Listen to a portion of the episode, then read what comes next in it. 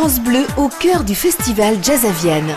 Hier soir, soirée olé olé avec le flamenco. Les pierres du théâtre ont vibré au son de la musique de Juan Carmona et de Chicorea, un jeune homme de 78 ans.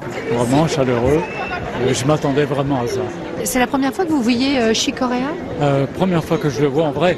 Sinon, euh, bah, je connais sa musique quand même. Vous êtes venu voir quand même un peu votre idole, Ah, avouez-le. évidemment, évidemment. Ah, magnifique. Le danseur, il est extraordinaire. Exactement, c'est ce qu'on se disait. Dommage qu'il n'a pas fait tomber la chemise. On est d'accord, hein pas besoin de leçons pour apprendre à tomber la chemise, ni pour apprendre le flamenco d'ailleurs, n'est-ce pas, monsieur Carmona?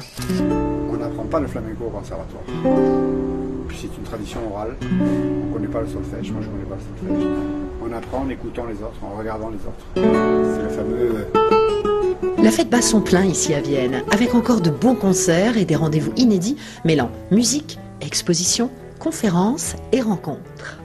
Allez, venez avec moi. Je vais justement dans la salle des fêtes de Vienne car j'ai rendez-vous avec Fabrice, libraire à Vienne, partenaire du festival pour le projet Trait de Jazz.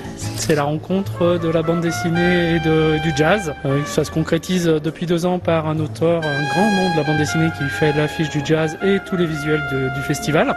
Cette année, c'est Jacques Deloustal. Vous le connaissez, Jacques? Euh, Jacques, en effet, est venu plusieurs fois à la librairie, un passionné de blues. Donc, on a fait quelques concerts de blues ensemble, en effet, au, au festival.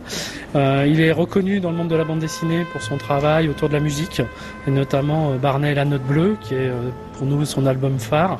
C'est quelqu'un qui a beaucoup travaillé avec Jazz Magazine, donc euh, la, la musique est très présente dans son travail. Si vous venez vous aussi dans la salle des fêtes, vous y découvrirez son travail et de quelle manière est née l'affiche du festival. qu'elle n'est pas venue comme ça, cette affiche.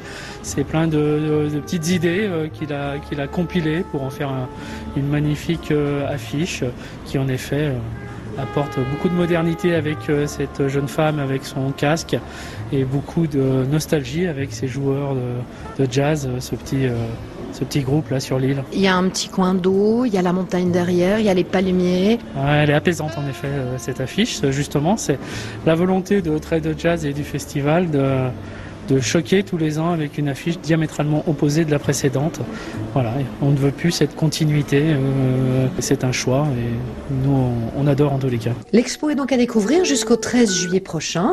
L'auteur de l'affiche est à rencontrer demain et samedi de 14h à 17h30 ici dans la salle des fêtes pour le plus grand plaisir de Cyril aussi qui a une grande spécialité. Je suis spécialiste de la vente des, des éventails. Et l'éventail sera de rigueur ce soir car ça va chauffer avec le concert de Snarky Puppy, un jazz à la fois pop et plus ancré dans les musiques actuelles. Il n'y aura plus qu'à aller chercher la petite bière qui va bien avec sa copine modération. Le rôle d'une bière, c'est d'abord d'être fraîche. Bon, il faut que ça mousse aussi un peu quand même. hein. Pour la soirée, on vous le promet, elle sera fraîche et vous fera mousser.